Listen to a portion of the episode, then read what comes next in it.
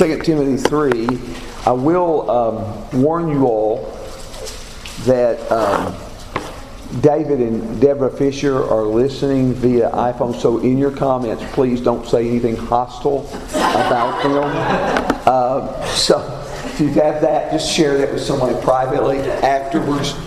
But um, we're going to try to talk the first few weeks uh, about the inspiration of the text, the inspiration of scriptures. Lord willing, next time we want to talk about what does Jesus say about Scripture? We talk about imitating Jesus and following Jesus and being like Jesus. Shouldn't that include the way Jesus viewed Scripture? The way Jesus viewed the passages of the text. And so we want to look at that next time and see how he viewed Scripture. And then we want to ask in a few weeks, how do we establish that? How do we prove that? Right now, we're looking at some things the Bible says about itself, okay? First, we have to see what the text says about itself, and we don't want to claim anything for the text it doesn't claim. But at the same time, after we've done that, does that establish that it is from God? And what would it take to establish that the Bible is from God? And can we prove that in Jesus? I, I would say, in some degree, that, that, when we talk about Lord willing, when we talk about um, Jesus as uh, Jesus' view of Scripture, if you believe in the deity of Jesus, if you believe he died and rose again, his attitude toward Scripture is going to be ours. It, so, so, in a way, that is also a proof. If we can establish that Jesus raised from the dead, then, then we can establish um, what he said about Scripture is true. But tonight, uh, and I hope we can do well with this. But this is the one uh, that I am uh, concerned about uh, the most, I guess. But we want to look primarily at two passages, and that is in 2 Timothy. We're going to be looking in a moment in 2 Timothy 3, and we're going to highlight especially verses 14 through 17. And then we're going to be looking in 2 Peter 1. Now, we want to incorporate other passages of Scripture, but these will be the main two texts that we will look at this evening. So if you're in 2 Timothy chapter 3, 2 Timothy 3, uh, Josh, would you want to just read verses 10 through 17? 10 through 17 think this is, I think I'm reading out of, let me see, NIV. Okay. You, however, know all about my teaching, my way of life, my purpose, faith, patience, love, endurance, persecutions, sufferings. What kind of things happened to me in Antioch, Iconium, and Lystra? The persecutions I endured, yet the Lord rescued me from all of them. In fact, Everyone who wants to live a godly life in Christ Jesus will be persecuted, while evil, evil impostors will go from bad to worse, deceiving and being deceived. But as for you, continue in what you have learned and have become convinced of, because you know those from whom you learned it, and how from infancy you have known the Holy Scriptures, which are able to make you wise for salvation through faith in Christ Jesus. All Scripture is God breathed and is useful for teaching, rebuking, correcting, training in righteousness, so that the servant of God may be thoroughly equipped for every good work. Okay, very good, very good. So, as he begins, he emphasizes that Timothy has followed Paul in all walks of life, not just uh, listening to his teaching, but he has seen his persecutions and his sufferings. He has followed him in all of these areas in verses 10 and 11. And he is telling Timothy that he's going to experience opposition, as we all do in some way, though I've never experienced anything that Paul did or Timothy did. But he states in verse 13 evil men and impostors will proceed from bad to worse, deceiving and being deceived. Evil people keep getting more evil. They keep getting further away from truth, further away from right.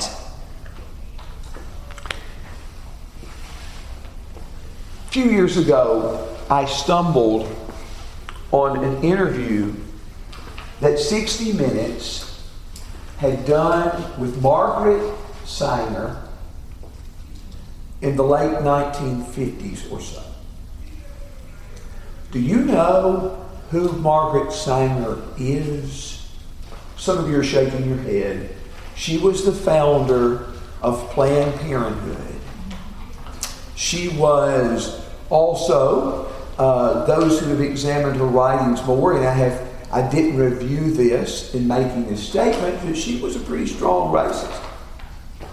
But in the late 1950s, as she's being interviewed by not by uh, CBS, the basic assumption of that news network was that morality is good, religion is good. How dare she question those things? Do you think that kind of interview would ever air on 60 Minutes today. And there are things that just a few years ago, everybody accepted that now you've got to go back and prove it to me. And people are acting like they've never heard before. Men and women different. yeah.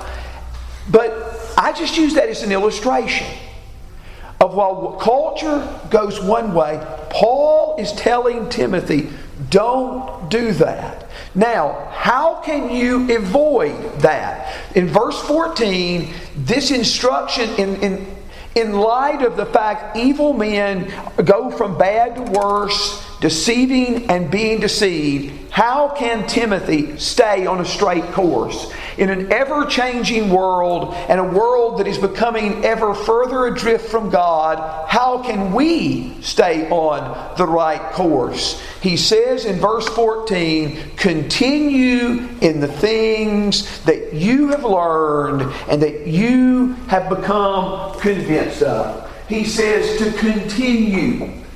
That's the first word that I'm going to focus on.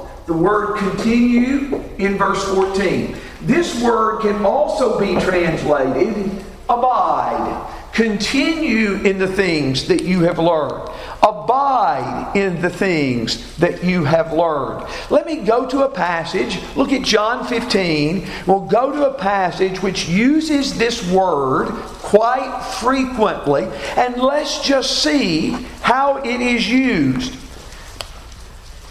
In verse 1, I am the true vine, and my Father is the vine dresser. Every branch in me that does not bear fruit, he takes away. And every branch that bears fruit, he prunes it so it may bear more fruit. You are already clean because of the word which I have spoken. Verse 4 Abide in me, and I in you It's this word Abide in me, and I in you, as the branch cannot bear fruit of itself unless it abides, same word, in the vine, so neither can you unless you abide, same word in me. Word abide was used three times, same word continue. Abide in Christ, abide in Christ, and uh, the The branch cannot bear unless it abides in the vine. In verse 5, I am the vine, and you are the branches. He who abides in me, and I in you, he will bear much fruit. For apart from me, you can do nothing. He who abides in me, and I in him. In verse 7, if you abide in me, and my words abide in you, you abide in Christ, you abide in Christ, you abide as branches in the vine. How do we do that? In verse 7 If you abide in me and my words abide in you. In verse 10 If you keep my commandments, you will abide in my love. If we want to continue or to abide in Christ, a way to do that is to let His words abide in us. Let the Word of God dwell in your hearts richly. Colossians 3 and in verse 16. Now, uh, looking at this particular text, Paul says one reason that you can be sure of continuing in what you have learned and become convinced of is because of those you learned it from. Let me read verse 14 again. You have you however continue in the things you have learned and become convinced of knowing from whom you've learned them. Now let me just ask you all. I picked out in tech in the text three people or three groups of people from whom he had learned things. Who, who, who are these in the text? From childhood, so, Okay. so that would be mother and grandmother. Mother and grandmother. You remember the names? Eunice and Lois. Eunice and Lois. Which one's which? No clue. I'm not sure myself sometimes. So, so, but it's back in 2 Timothy 1 5. Uh, Lois and Eunice. So, first, it is his mother and grandmother. We'll talk more about that in just a second. Who, who else has, has Timothy learned these things from? Who has he learned these things from? Paul. Paul, exactly. He's learned these things from Paul. He's learned these things from his mother and grandmother. He's learned these things from Paul and who else? Where else? I should say maybe. From Scripture. From Scripture. First of all, he mentions in the context that he's learned from he's learned from his parents. It, it says in the text here, it says, uh, from childhood you have known the sacred scriptures. Back in 2 Timothy 1 5, and we're going to find out the, the, the, answer to the question Sarah didn't know just a second ago. I'm excited myself about that.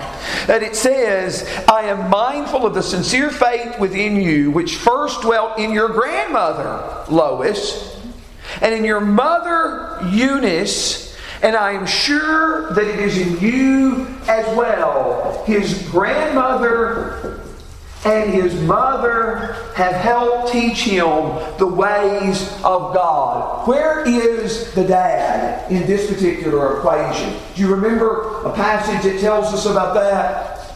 He's a Greek. Okay, he was a Greek. That's in Acts 16, verse 1. The way that is mentioned, he was neither a Christian nor a Jew. He was not Christian, he was not Jewish, and in spite of that, his mother and his grandmother taught him the sacred scriptures from the time that he was from childhood. So, from childhood, he knew these sacred writings. From childhood. Now, many practical points can be made of that. First of all, wives, if your husband doesn't share your faith, you still can share your faith with your children and make a deep impression upon them that can change the world. That's one message.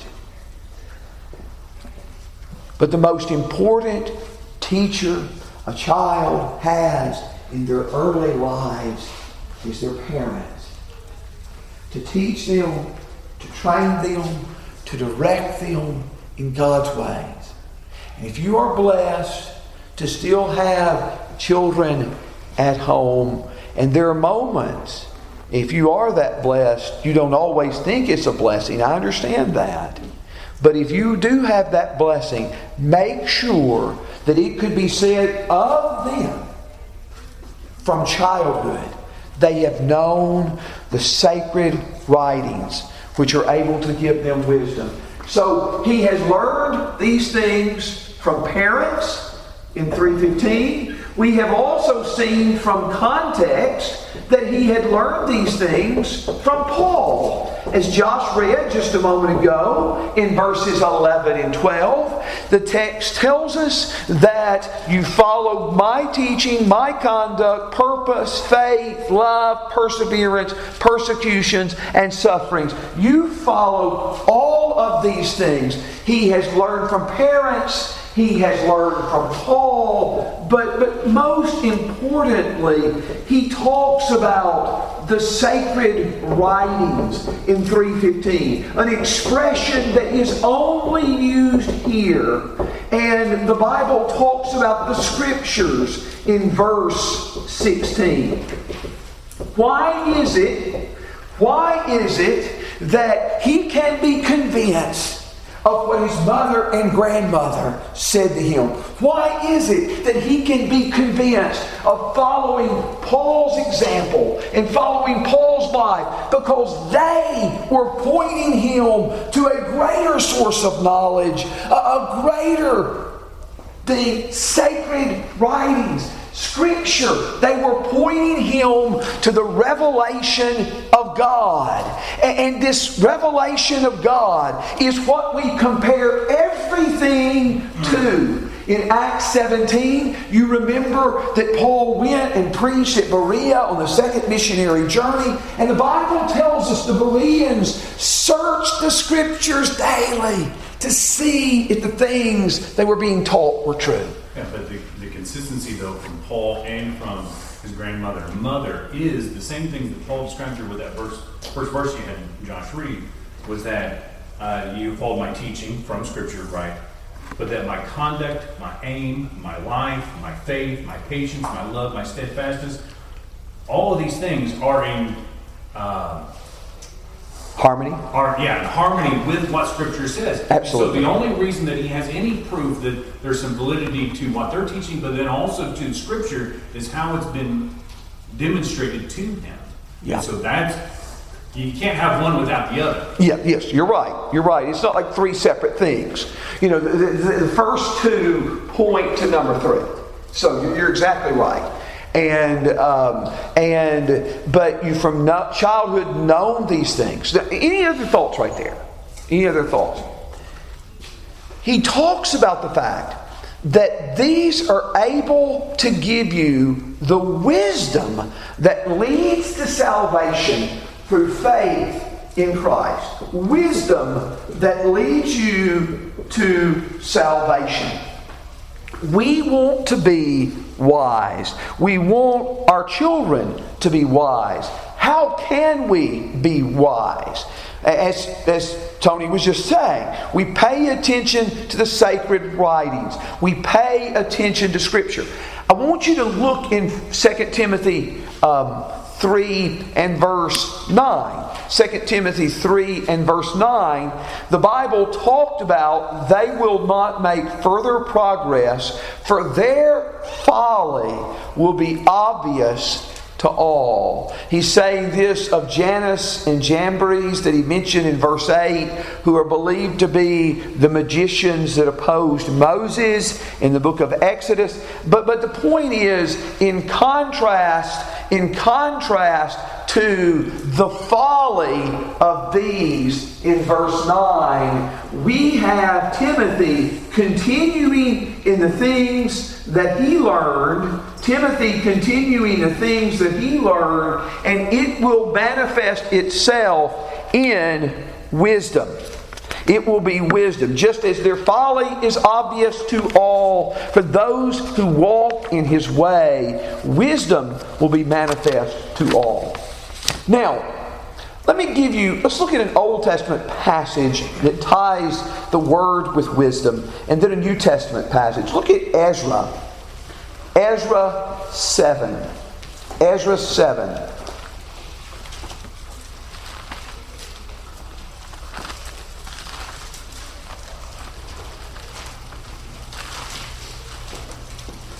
Okay.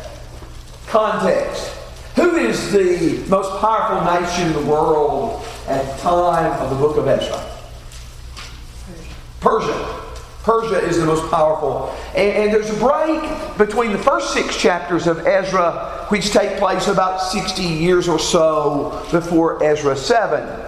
In Ezra 7, Ezra is going to be sent back. What, what is the purpose for which Ezra is sent back? Let me say it this way Nehemiah was sent back for what purpose? Build the wall. He was sent back to build the wall. What is Ezra sent back for? Teach. To teach the law. If you want to make it kind of rhyme, Ezra to teach the law, Nehemiah to build the wall. But as Ezra is sent back to teach the law, verse 25, let's look at verse 25. Uh, Rachel, do you have right, that right there? Ezra 7, verse 25. I want you to see something that Artaxerxes says to him. And you, Ezra, according to your God given wisdom, set magistrates and judges who may judge all the people who are in the region beyond the river all such as know the laws of your God, and teach those who do not know them. Okay. Now, that was worded a little differently. It says, according to your God given wisdom. Let me tell you what the New American Standard is, and I didn't check this out beforehand. Most involved what was, what you had. You, Ezra, according to the wisdom of your God, which is in your hand, Okay. Appoint magistrates and judges that they may judge all the people who are in the province beyond the river, even those who know the laws of your God, and you may teach anyone who is ignorant of them. Okay. The wisdom of God which is in your hand.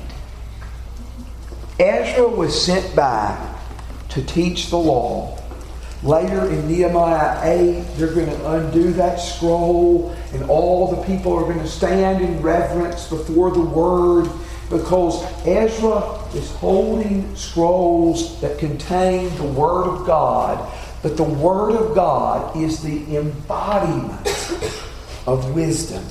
The wisdom which is in your hand. Ezra, no doubt, was a wise person, but also because he had in his hand the law of God, and because he submitted to it.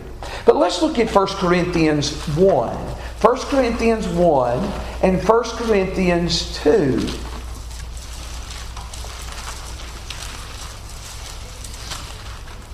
First Corinthians 1, 1 Corinthians 2 also deal with this subject of, of wisdom. And to verse 25, uh, 1 Corinthians 1 20 through 25. Roman, would you want to read that? Where is the one who is wise? Where is the scribe? Where is the debater of this age? Has not God made foolish the wisdom of the world? For since in the wisdom of God the world did not know God through wisdom, it pleased God through the folly of which we preach to save those who believe. For Jews demand signs and Greeks seek wisdom.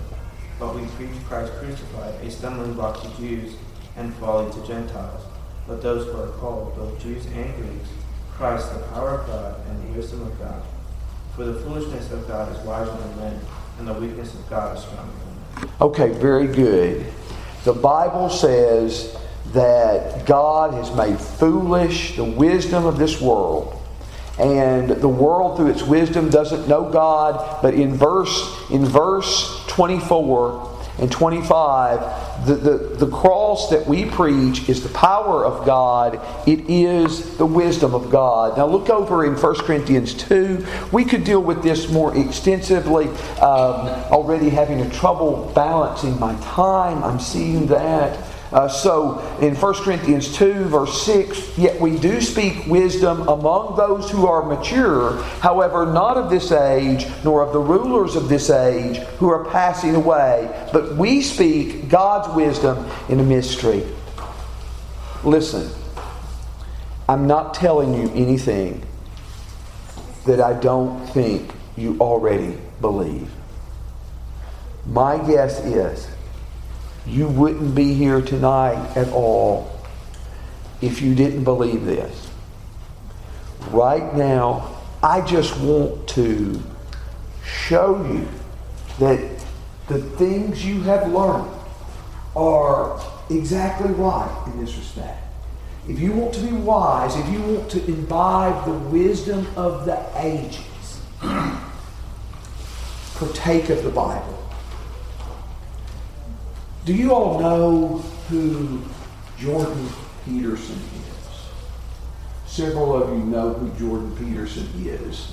And as I understand, he still would not definitely say he's a believer, would he? Is that, is that correct? That's, some of your. I think more recently. Well, he's definitely he's definitely leaving the door open recently, but I don't know if he's formally. But but he says when somebody comes to him and says, "Well, I don't agree with the Bible," he says, "Forget it, forget it, twenty year old. This Bible is the accumulated wisdom of three thousand years. Listen to it, pay attention to it." Now, but my point is not whatever his spiritual standing is with God at the moment but if there, a man who generally lived his life as an unbeliever can acknowledge that, you know, we should listen to that. This is the wisdom of God that He felt necessary to direct us through life, to instruct us in the right path, to guide us in the right way, and help us to be laser focused on this particular message. Now, let's go to verse 16. For verse 16 is at the heart of what we're saying. All Scripture is inspired by God. 2 Timothy 3 16. It is all from God, it is all a revelation from God, and it is profitable. Profitable for teaching, for reproof, for correction, for training in righteousness, so the man of God may be adequate and equipped for every good work. It is sufficient. It is from God. It is sufficient for teaching. It is a direct, it is a guide to adequate teaching. In Matthew chapter 15 and verse 9, we see that some were teaching as doctrines the commandments of men, and they are rebuked by Jesus. That is not a solid foundation on which to teach. All Scripture is inspired by God and profitable for teaching. And for those who want to teach, for those who want to preach. And I hope there are some like that here. For those that are like that, yes, learn how to speak in the most effective way that you can. But the mo- first thing you need, if you're going to teach this book, is not speech lessons, but lessons on the book you're teaching. Know the book. All scripture is inspired by God and profitable for teaching, profitable for reproof. Profitable for reproof. Now, one of the places this word is used is in Matthew 18. Matthew 18, verse 15 through 17. As the Bible says, if your brother sins against you, Go and show him his fault. Those words, show him his fault, have this particular word for reproof. How can we go and show our brother where he's wrong? By Scripture. Scripture is inspired of God and profitable for teaching, for reproof, for correction. It is for correction. And this uh, is a word that is not commonly used in the New Testament. It is when we are misguided on the way and we need to, to have a better path. It is adequate for correction, it is adequate for training in righteousness. If we want something that is going to guide us in the right path, if we want something that is going to direct us in the right way, it is this. Now, this particular word for training is used for parents teaching their children in Ephesians 6 and verse 4 to bring them up in the nurture, training, and admonition of the Lord. It is used for God disciplining us in Hebrews chapter 12, verse 5, verse 7, and several other verses. But this word can train us in righteousness. And Scripture is profitable. It is profitable for all of these things. Now, if I am misspelling something, uh, just understand uh, I, am pleading temporary insanity to lead to that. So if you, if you can plead that for a greater crime, you can plead it for a lesser crime. But profitable, it is profitable for these things. Look at 1 Timothy 4, verse 8, and let's look at that particular word, profitable. The Bible tells us bodily discipline is profitable for a little time. Bodily discipline is profitable for a little time. Do you know that when you're 80, that you have half of the lung capacity that you had at 20? Now, if you eat right, eat a lot of celery, a lot of broccoli, you exercise every day, when you're 80, you still have half the lung capacity you had at 20. Bodily exercise or bodily discipline profits for a little time. A little time. But godliness is profitable for all things. Any benefit that you get from eating right or exercise is ultimately doomed to fail. But godliness is profitable for all things. And this word is profitable for teaching, for reproof, for correction, for training in righteousness, so the man of God might be adequately equipped for every good work. Now, let me ask you about that expression, man of God. Let me first ask you in the Old Testament, can you think of places where that term is used? Man of God.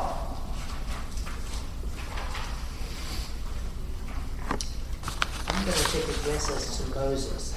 Okay, it is used, yes. Moses is spoken of as a man of God a couple of times. One of them in Deuteronomy 33, verse 1. Deuteronomy 33, verse 1, yes. Elisha, right? Elisha is quite frequently called a man of God. Do you remember, too, the story about the prophet who came down and warned Jeroboam about the altar? He's often called a man of God. The phrase man of God is used It's used quite a bit in the Old Testament, usually of prophets in some way or fashion. You know, Moses was a prophet, Moses that Sarah mentioned, and then uh, Mary mentions Elisha, and then the man of God in 1 Kings 13. But, but that phrase is used uh, with relative frequency in the Old Testament. In the New Testament, the phrase man of God is only used twice. One of them is right here in 2 Timothy 3, verse 17. But the other is in 1 Timothy chapter 6 and verse 11. But flee these things, you man of God, and pursue righteousness, godliness, faith, love, perseverance, and gentleness.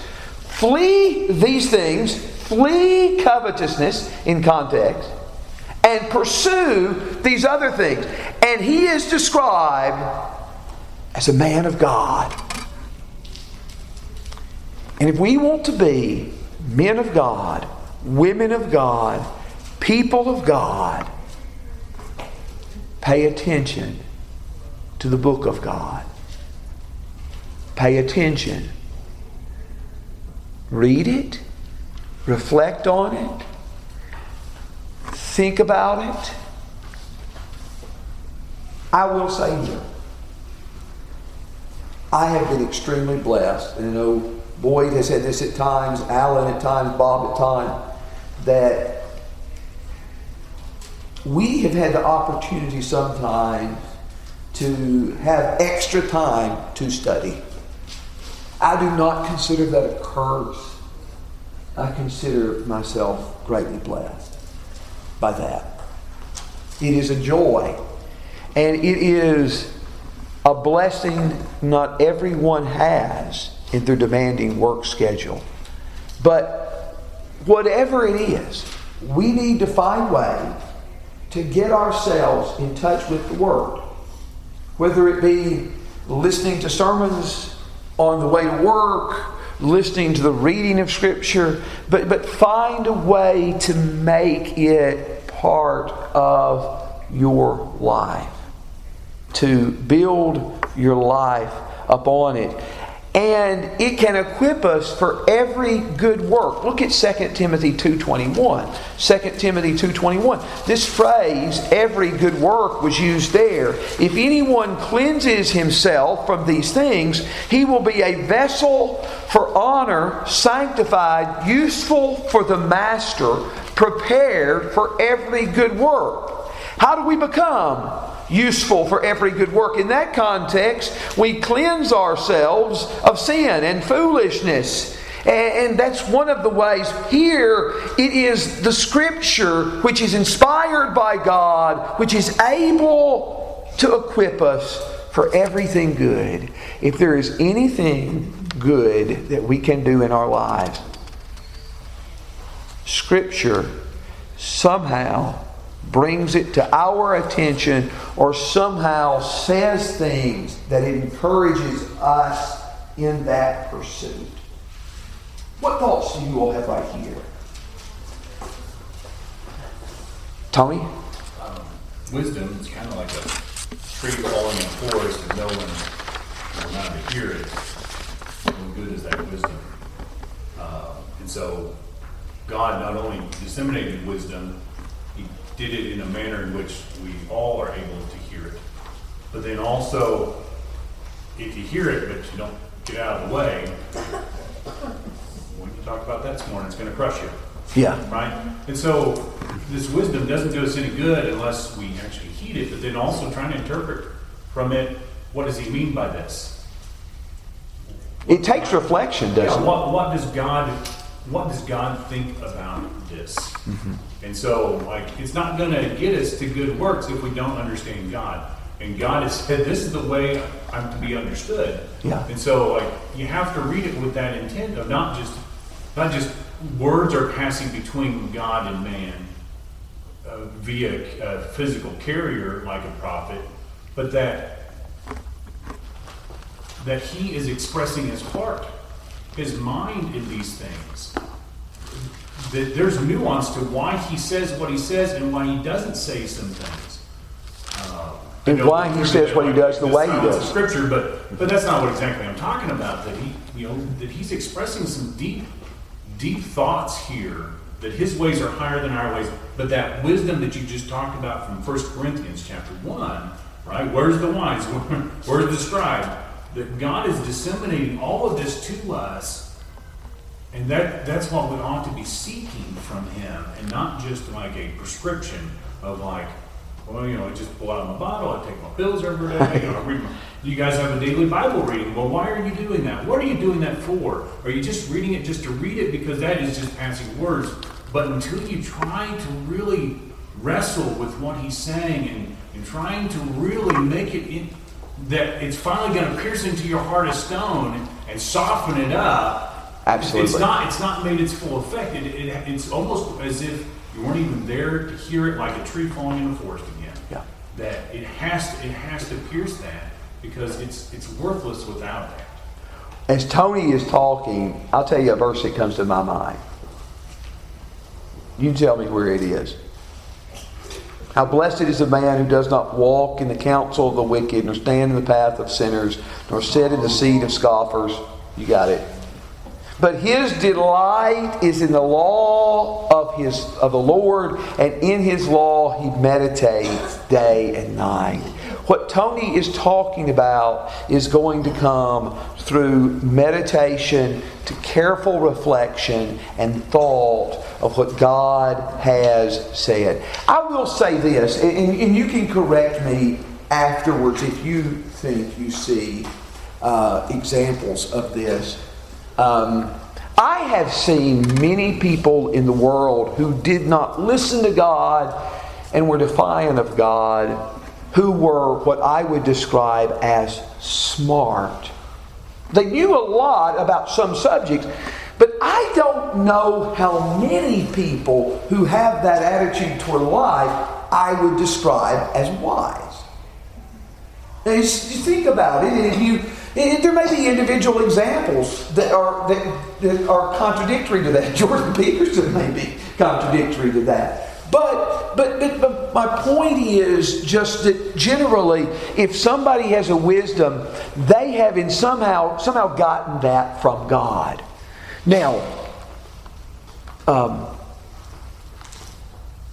they're still going. Let's go just a little bit. I, I, don't know. I don't know if this is like a wrestling match with no time limit and no disqualification. But look at 2 Peter one. 2 Peter one. Uh, since we've got a little bit of time, there's so many things I had in my notes that I didn't get to say. That, but but um, you all have been very helpful with this. And, and again, right now, I, I'm not breaking new ground with you. I, am not not saying that I am. But, but let's look here at 2 Peter 2, 2 Peter 1, verses 16 through 21. 16 through 21. Ian, could you read that loudly for us?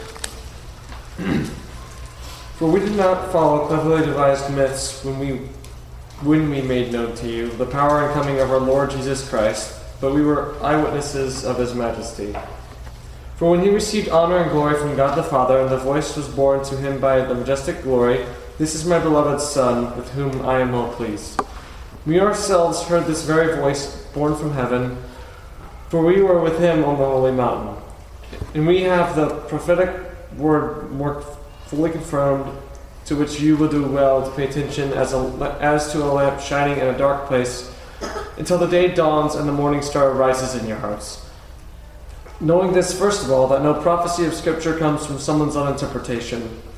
For no prophecy was ever produced by the will of man, but men spoke from God as they were carried along by the Holy Spirit. Okay, very good. Thank you. In first in 2 Peter 1, 12 through 15, is it breaking up? Yes. It's breaking up. Let me say just a little bit. Just a little bit. I'm sorry. I won't, I won't keep you long. Um, um, but in 2 Peter 1 12 through 15, he used first person singular pronouns. In 2 Peter 1, beginning with verse 16, he uses first person plural pronouns, we. He's talking about himself, Peter. Peter James, and John. We did not follow cleverly devised tale. He talks first about the transfiguration. Now, let me say this again. I have said this in front of audiences for years, but every time I say it, I think I've missed something. So you feel free to straighten me out if I have. I can't think of another miracle of Jesus recorded in the epistles outside his resurrection but the transfiguration here. I mean, it, it, doesn't specifically refer to Jesus opening the eyes of the blind in the epistles. Doesn't you understand what I'm saying? I, I think this is the only one. This is the point I want to make, and we may try to start with this next time as we go into how Jesus looked at Scripture. But the word made, and I follow the New American Standard Bible, okay? The New American Standard 1995. In verse 17, it uses the word made. In verse 18, it uses the word made. This is how it is used. There was an utterance as this was made to him, to Jesus, by the majestic glory. In verse 18, we ourselves heard this utterance made from heaven. That particular word made is used twice in verse 21. It's used twice in verse 21, where the text says, same word, no prophecy of Scripture was made by an act of human will, but holy men of God, but, but men moved by the Holy Spirit spoke from God. The word moved, the word moved is our same word made earlier. Now, what's my point? This talks about the voice of God in the transfiguration. And you remember that God spoke at the baptism of Jesus, at the transfiguration of Jesus. He said, This is my beloved Son, in whom I am well pleased. Just as surely as God spoke those words, as God made that decree, the Bible says in verse 21 no prophecy was made by an act of human will. It was not human invention. This is a negative statement. It was not made, not made by an act of human will. But in contrast, in verse 21, it says, Holy, it says, men moved by the Holy Spirit spoke from God. That is a positive statement. Just as surely as God spoke through in the transfiguration, God spoke through the prophets. When we look at His Word, it's just as sure as God speaking from heaven and Peter, James, and John hearing those words in the transfiguration. These are the words of God. And the Bible says they were moved by the Holy Spirit. This word for moved, it's also used in Acts 27, where Paul is talking about, or Luke is talking about a shipwreck, and it says, We were driven by the wind. These men were driven by the Spirit. When we look at this book, we are looking at His Word. And so, what I would say in conclusion is when we are looking for how to live our lives individually, we are looking for what we do collectively, this book has always got to be our standard. I believe you believe that. I hope tonight may do a little to encourage you in that. And God bless and thank you for being here. Thank you.